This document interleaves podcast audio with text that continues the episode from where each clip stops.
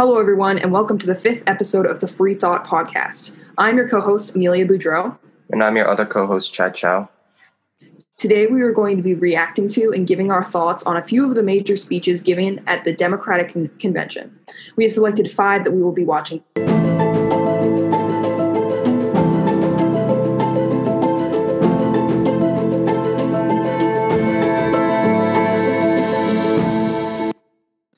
Firstly, let's go over Biden's speech. I've, I don't know about you, Chad, but I've heard such good things about the speech. We can talk about it later, but I, after we watch it. But I've heard that it wasn't just a good Biden speech; it was a good speech in general. All right, um, that was that was so good. That was literally. I don't know about you. I don't know what you think, but I think that was spectacular. We can dive into it more, but I want to hear your opinion first. Uh, it was definitely a really, really good speech. Um, he was well. I guess first and foremost, he didn't stutter at all. Like yes, like Trump has always been saying, like, oh, he can't speak or anything. This this really proves him wrong. Um, I don't know if you noticed, but there was one point where he did stutter, but like it's at least he didn't forget what he was saying. I did I did do some research about this earlier, even though we weren't really supposed to. um, and I heard a couple of people say that um, it's just Trump and especially Fox News has set his public speaking bar so low because you know a lot of people expect him to be stuttering and to like mess up so that like this this speech that he just gave like i guess the bar was low and so a lot i guess what they're saying is a lot of people think he did much better than he actually did. But I think the content of the speech was uh, really good. Uh, there's no denying that. So, sort of counterintuitively, or like uh, opposite to what they wanted, them constantly slandering Biden for his public speaking skills actually made the impression of this speech better on the American people. Yeah, yeah, because everyone thinks he's going to mess up and stuff like that. And so, right. actually, it seems like it backfired, but I don't know. Maybe they yeah, have another trick up their sleeve. You can't really speak for them.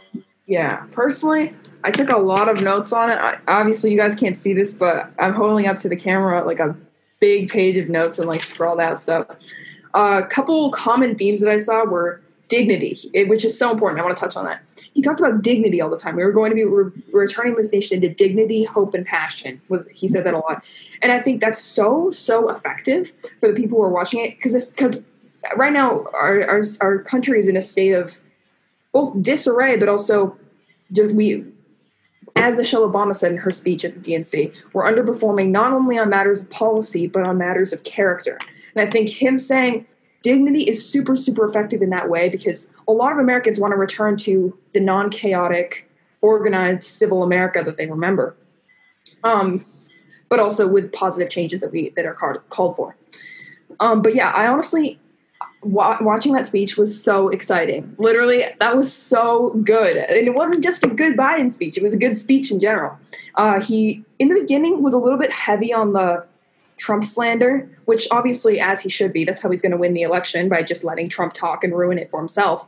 But, you know, just constantly Trump slander gets a little bit boring, but he did stray away from that. He went more to deeper themes, and he actually talked about his policies a lot too, and not his policy, but he he talked about what he was going to do, like his plans and stuff like that. And one a really effective part of the speech, or one really memorable part of the speech, said he he said, and I'm paraphrasing here, but he said, uh, Trump has taken four years and he still doesn't have a plan.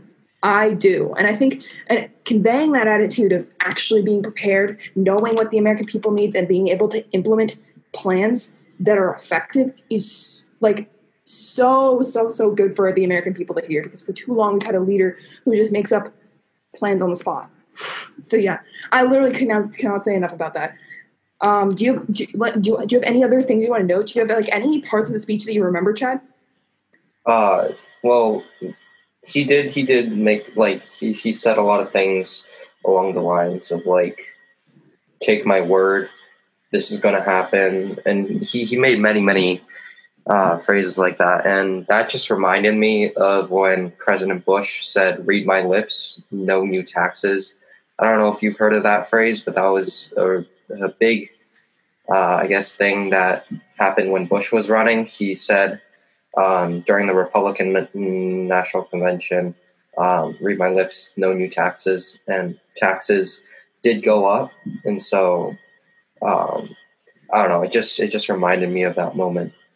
Yeah, I, I see what you're saying. Um, we should be wary of that, but at the same time, I don't think he did it as much as Bush would. Yeah, yeah, in the I same manner. But yeah, no, it is definitely reminiscent of that, and that's something we need to be cautious of. However, I think it's no, at least through my eyes, it was in no way something that like stuck out to me, and I it was like worrying to me. Um, Uh, he also Yeah. said that like it makes sense that like he wants to make. He said something along the lines. Uh, he wants to um, make the products that are sold in America in America, and so essentially just make American jobs in America, um, so that the American people aren't at the mercy of China and other country, other foreign countries.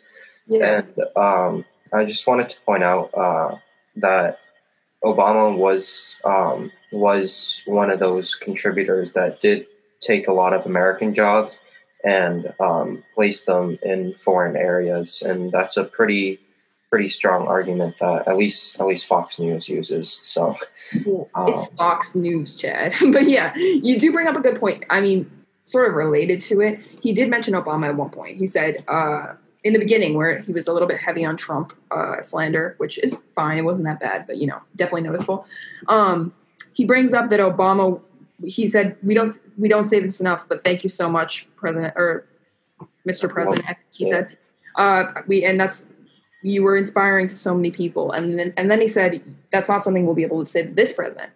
And honestly i thought that was a little unnecessary. Like the obama mention it didn't really do anything for his speech. It didn't advance it. It kind of distracted from the point. So while it wasn't detrimental it didn't take away from the speech but it didn't add anything you know what i mean I thought it was I, I just thought it was kind of funny. that that. I didn't I, I I didn't really in what Yeah. way look as serious at it as you did, but I, I thought it was kind of funny. all right fair um, no sorry go ahead yeah. Okay. Um, one one thing that if I had to summarize a speech and give it and describe it in one word, I would say inspiring. Uh, because of a lot of things. Let me look at the, notes that I took. He used a lot of language like finding the light. He one of the like most impactful phrases that he said was uh, "light beats dark" or "light outbalances dark" or "light can like take over dark" or something like that. He used a lot of light and dark metaphors. He also um, he he gave hope in a lot of the things he said. He said what we're going through right now is not only a crisis, it's an opportunity to rebuild. So obviously, no one's going to argue that the economic uh, the economic strain that we're going through right now and COVID is good in any way. But he does say that maybe the fact that things are being t- torn down gives us an opportunity to rebuild them the way that we want to, which is what so many people want. I mean, even in the 2016 election, the reason that Trump garnered a lot of votes is because he represented change. He represented radical change, for better or for worse. But a lot of people were sick of how America was running, especially after Obama. Like people who didn't support Obama were sick of how America was running. And so when Trump re- represented change, that excited them. And so by Biden saying it's an opportunity, where he used a lot of language around rebuilding, restructuring, removing things like that. Um, I think that's that's exciting and inspiring to a lot of people. I think I think you pointing at that out just points out how I guess how like you said that a lot of Trump like Trump got a lot of support because he wanted change and because he wanted to like I guess remove a couple of things that Obama did. And then Biden's essentially doing the same thing. He's preaching change and then you know removing some of the things Trump did. This just sounds like our world is or our, I guess our nation is just taking a step a couple steps forward and then taking a couple steps back.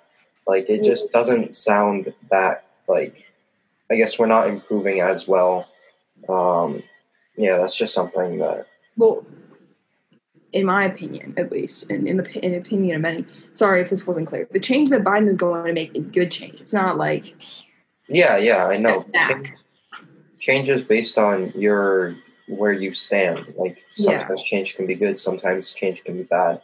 Oh be wait, bad for person x can be good for person y. What yeah, I'm saying is like where like politics in general is just where the two sides are like very very different so when one side does something the other side wants to you know either reform that or get rid of it and change it or something like that. But like, yeah, this is this is just the way our government is, is set up. Like we're see what you mean. a very slow moving country.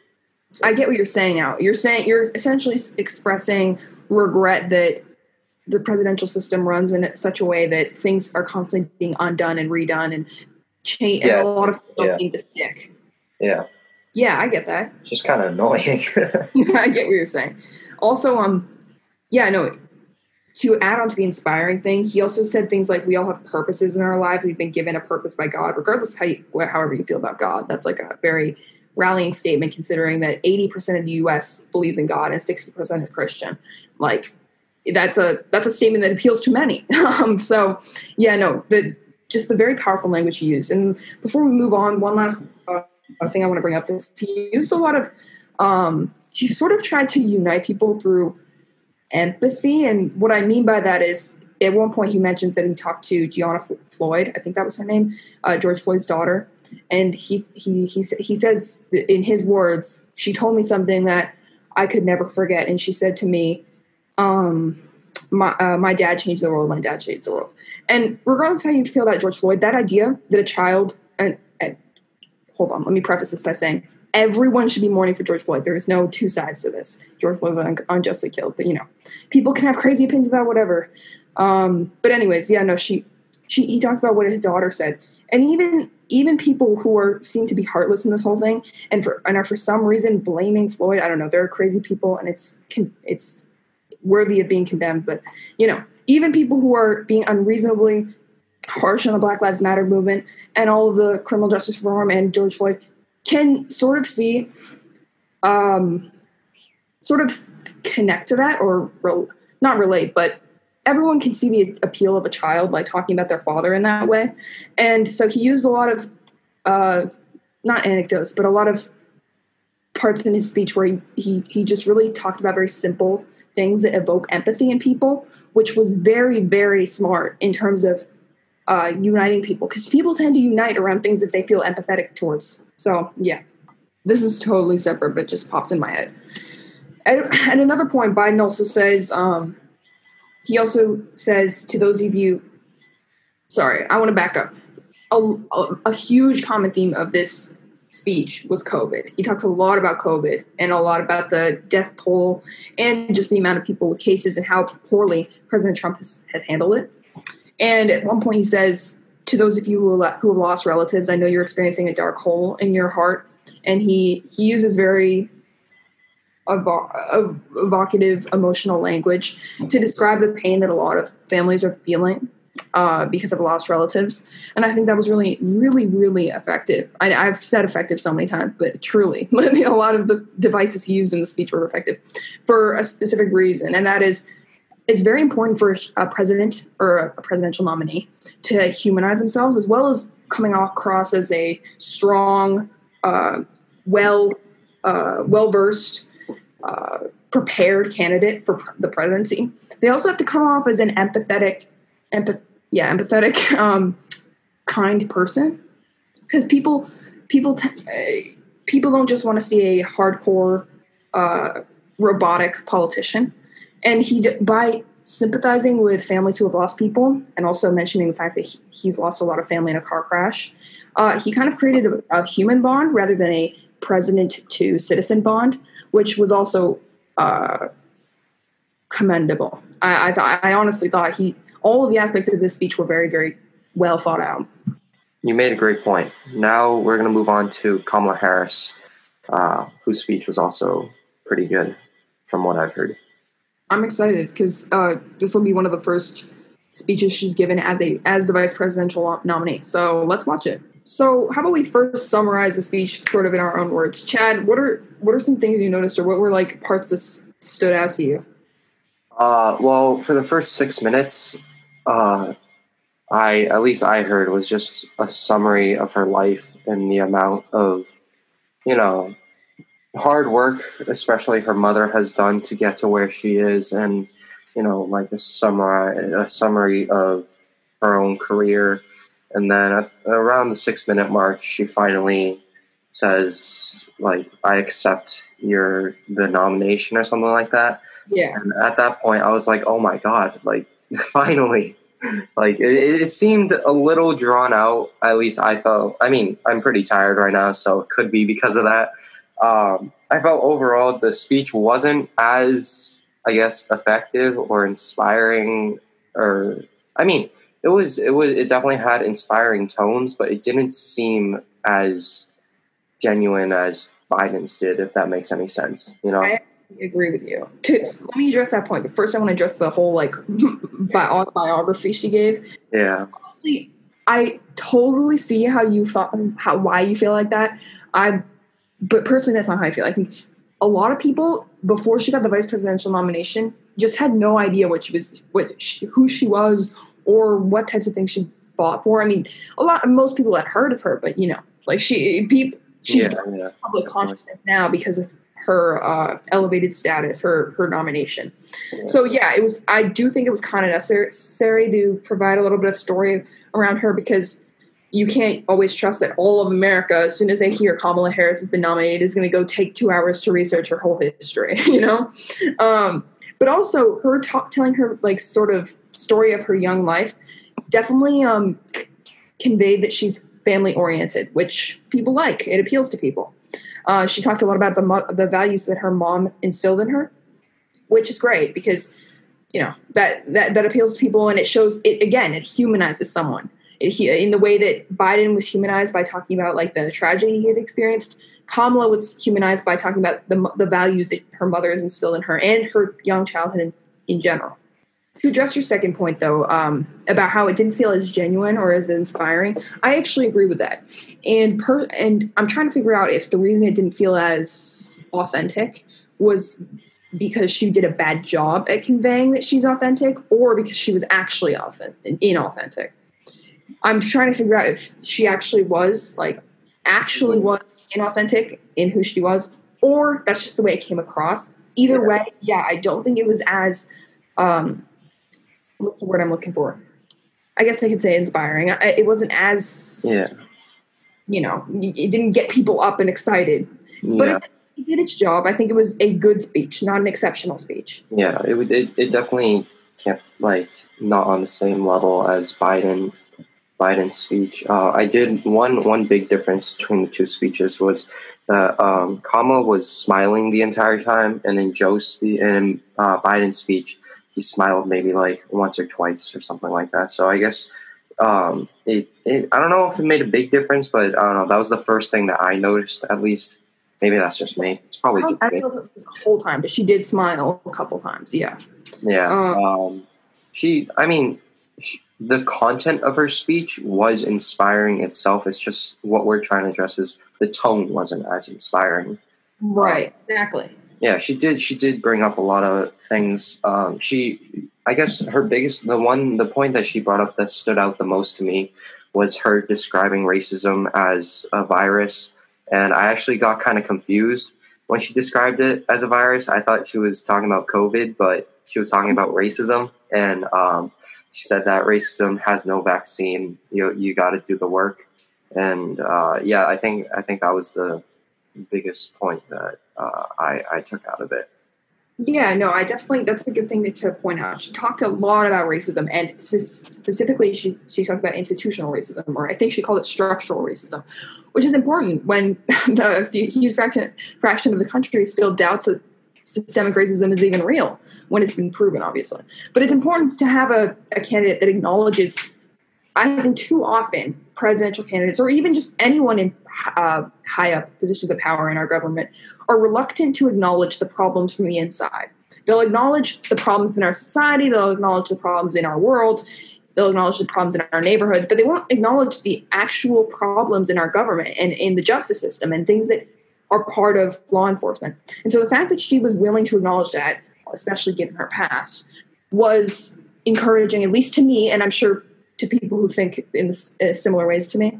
I um yeah no I'm I'm really glad she pointed out not just like you know like white supremacist riots and and police brutality, but she also pointed out the actual institutional racism, things that are more implicit than explicit, as like uh like uh undeniably racist acts, like saying the n word or things like that.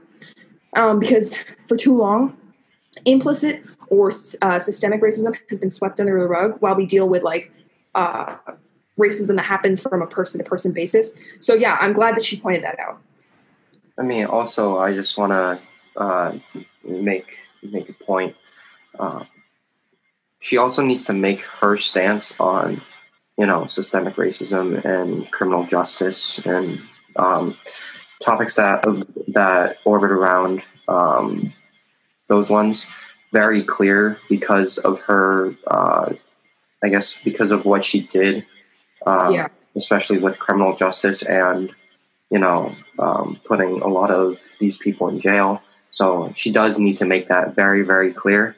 Yeah. So I think that's one of the reasons why she talked so so heavily about uh, those those topics. Yeah, because in general, her stance around that is pretty foggy. Because people know that her opinions have at least changed, but she hasn't voiced them very well, or at least very often.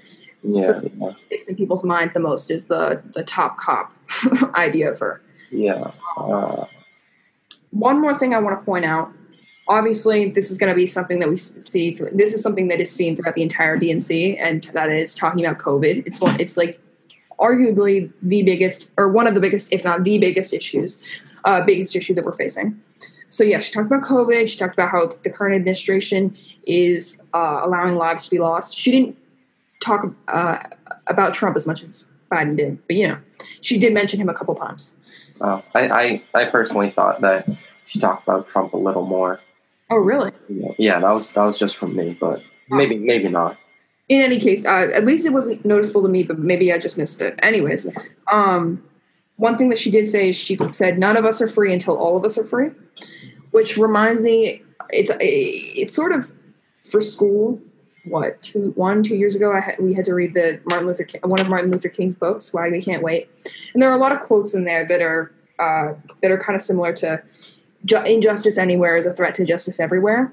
So, sort of recognizing that like we can't again this comes back to something i said earlier sort of recognizing that we can't sweep things under the rug because until everyone is free no one is free was encouraging for to hear her say like sorry i brought up martin luther king is probably seems sort of out of sorts but what i was trying to say there was that it reminds me of a couple of the quotes from the book and in no way am i trying to compare kamala harris to martin luther king god knows they're extremely different have very different records but some of the phrasing is all i was trying to draw a comparison from Yeah, that's yeah, that's fine. Um, I think I think you summed up Harris's speech pretty well.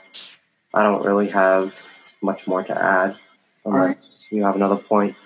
No, I Um, think we did, a good uh, we did a good job. Now we're going to move to a, a very short speech. It was only a bit, about a minute and a half, and it's uh, AOC speech. And I'm excited for this one. I haven't seen it yet. So, okay, so um, for such a short speech, there was so much. There's so much content to talk about. I mean, she she she t- touched on so many things in just a minute and a half. Uh, Chad, what are your immediate reactions to that? Yeah, I don't know if it was just me, but I I had to rewatch that a couple of times because she went over so much in such a short amount of time, like you said, in, in just ninety seconds. It's it's pretty impressive. Um, she did talk about a lot of things that she specifically stands for.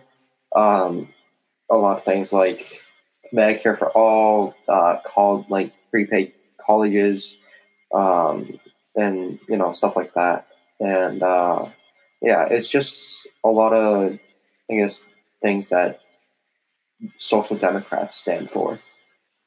You know, Um, well, yeah, let's talk about what those things actually are. She mentioned racism, homophobia, and misogyny. She mentioned immigration. She mentioned foreign, foreign policy. She mentioned class inequity, as in the, the, the rich are just constantly getting richer by stepping on the poor. Uh, like you said, she mentioned Medicare for all. She mentioned systemic solutions, again, shining light on the fact that uh, a lot of the problems fall in the systems themselves.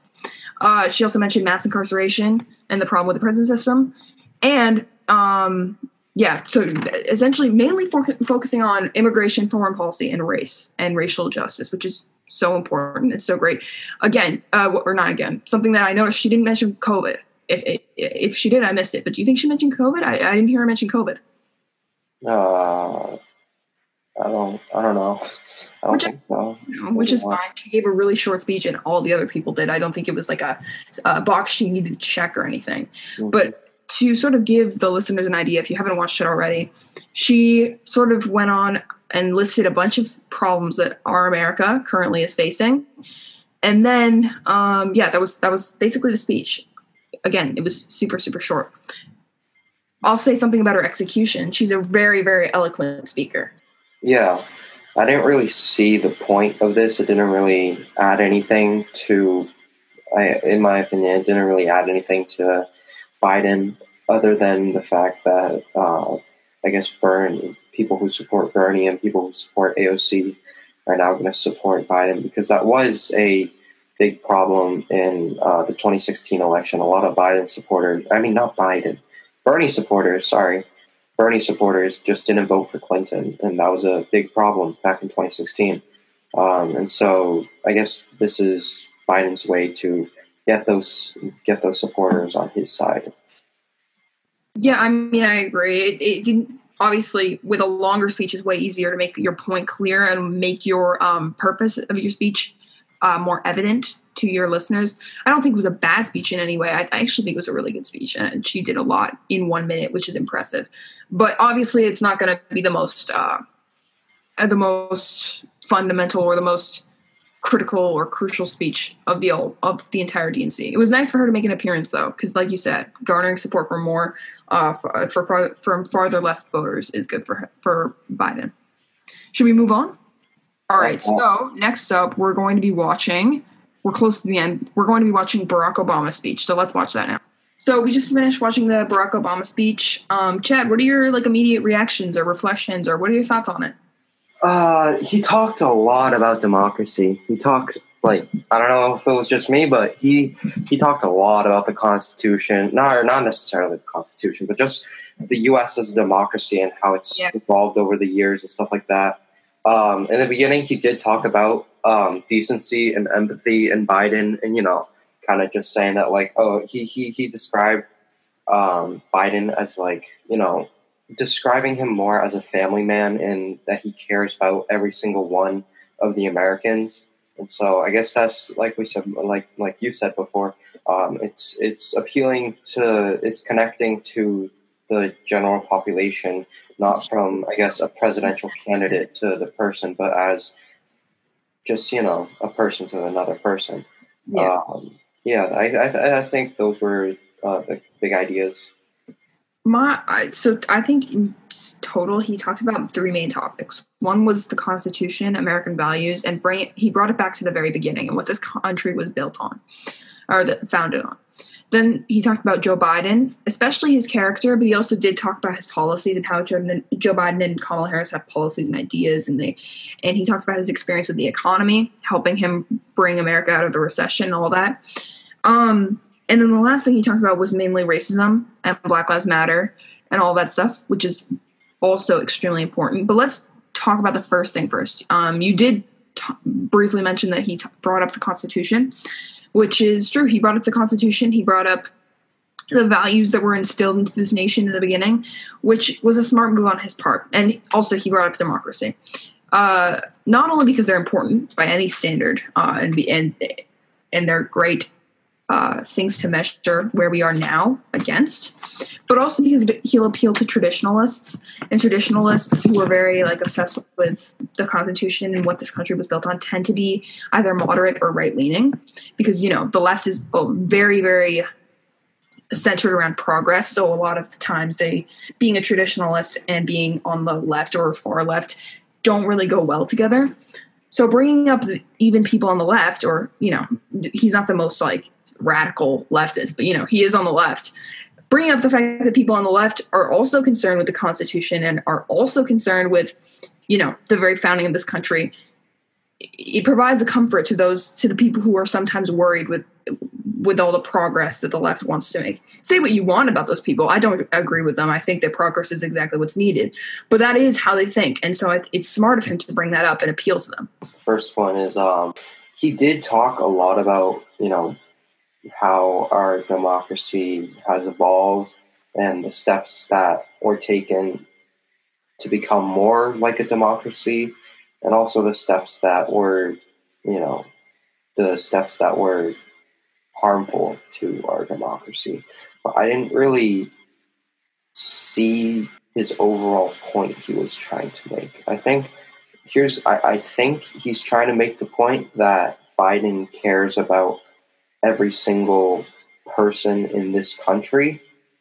I, I that's at least that was my reading of of his purpose of going into that entire in, into the history of democracy. I didn't really see it that effective. Um, I guess he could have used his time to like I don't know talk about Biden maybe I, I don't know, but I, I didn't see it too effective.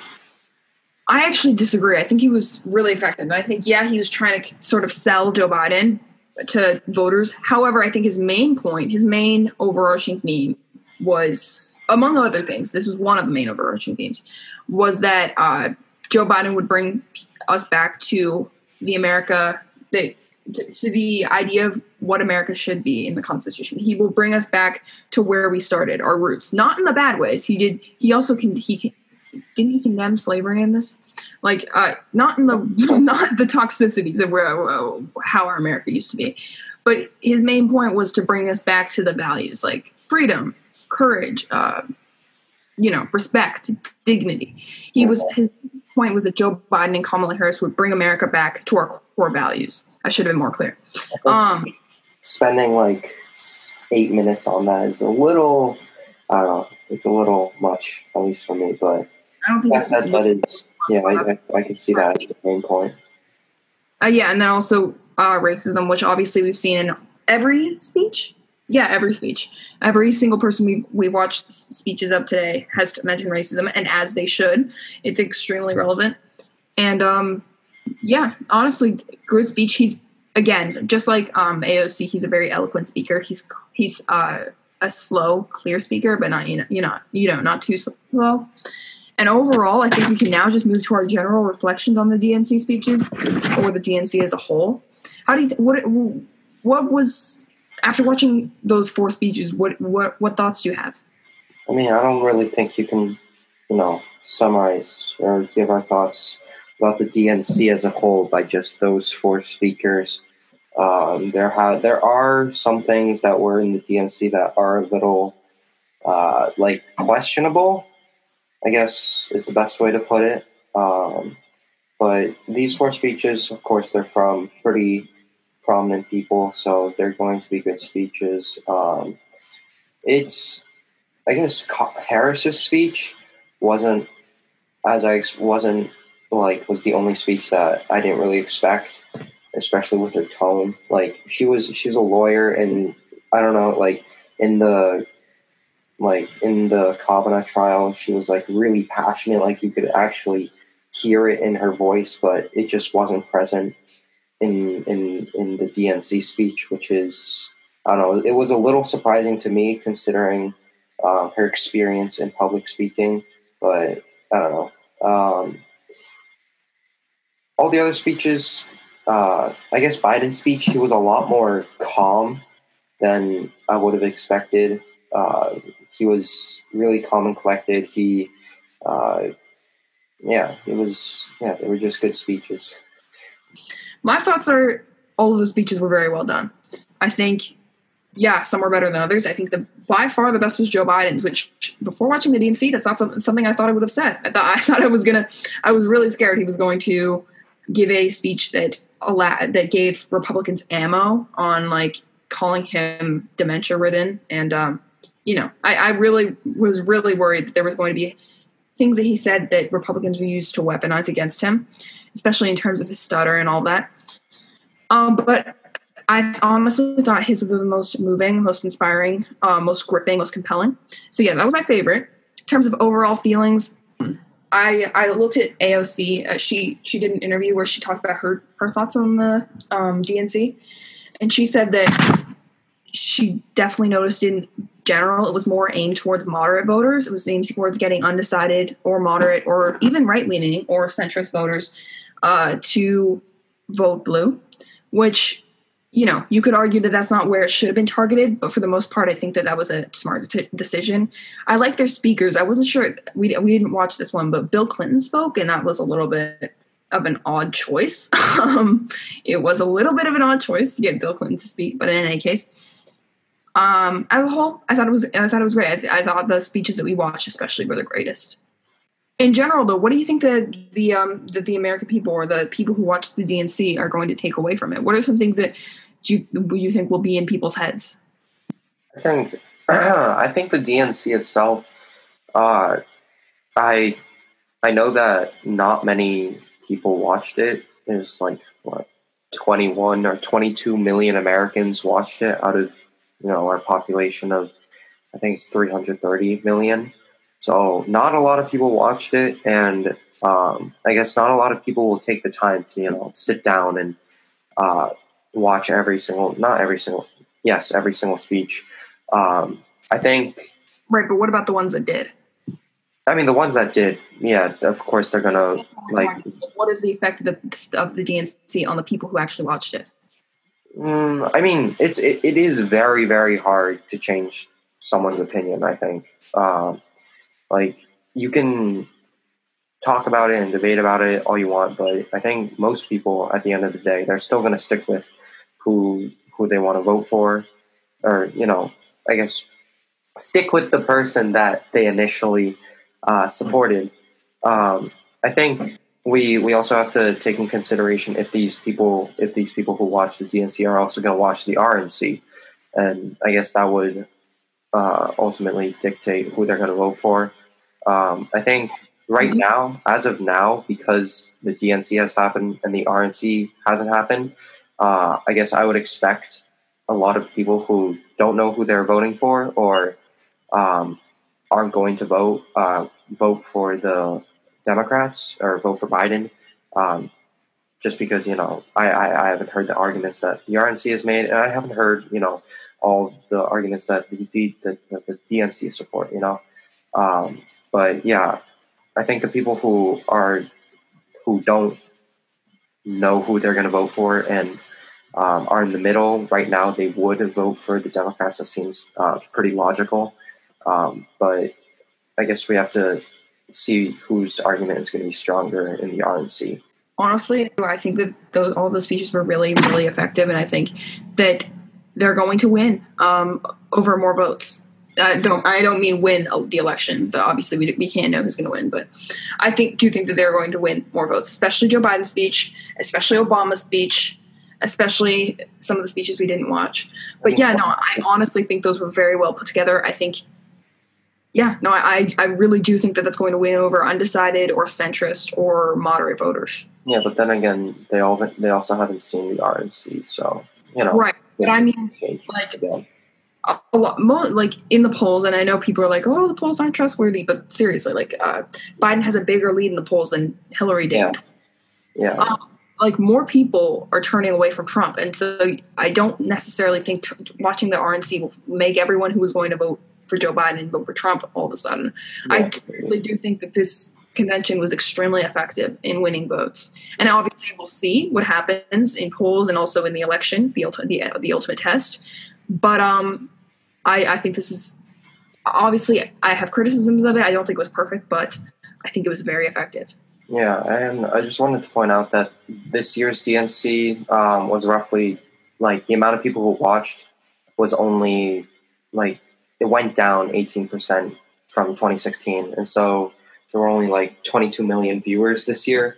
And so not many, like compared to our, compared to the nation's population, not many people actually watched it. And so I think most of them who like want to take the time out of their day to, you know, learn something, they're probably going to take it from like news sources that are covering this that give like 10 minute videos or just like I guess while they're driving home, they're just gonna listen to the radio and you know listen to the summaries that those um, people give that the reporters give, and I think those summaries are much much different than um, the actual speeches, other than the obvious.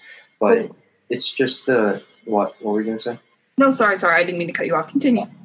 It's just like they don't. It, it's it, it's much much different, as I said, and I don't know. It as a whole, I think the DNC wasn't too successful in like giving their opinion out there or something. Well, let me offer a different perspective. So I actually disagree with that. I think it was pretty successful. But let me offer maybe this obviously I don't know this. This is a purely speculation on my part. Maybe the reason there was a lower turnout is because a lot of people have already decided they're voting for Biden because Trump is so I mean, so magnificent awful that it's a clear decision that we need to settle for Biden. Uh, because if I were to try and and obviously again this is speculation. If i were to try and guess why people watch conventions it's to learn more right? It's to it's not just to hear it, uh, what they want to hear over and over again. I mean surely that's some people but a lot of people watch dncs or DNC, the dnc and the rnc to learn more before the election.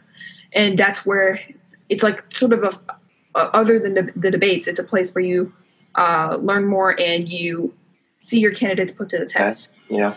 So maybe the reason that lower numbers turned out is because this is not as much of a a close tied race where people are like, oh my God, Biden or Trump, Biden or Trump. Like a lot of the people who we watched speeches from today said, you probably already made your decision. That even Barack Obama said that in his speech. You probably already made your decision that if I can sway your decision, it, uh, here I am trying. So I think that in a race that where things are so polarized, maybe less people are watching because there's less wiggle room for candidates and people's stances on certain candidates. And that's all we have for today. Thank you so much for listening to this episode. If you have any comments, questions, or suggestions, feel free to email us at the podcast at gmail.com. That's the free podcast at gmail.com. Thank you. Thank you.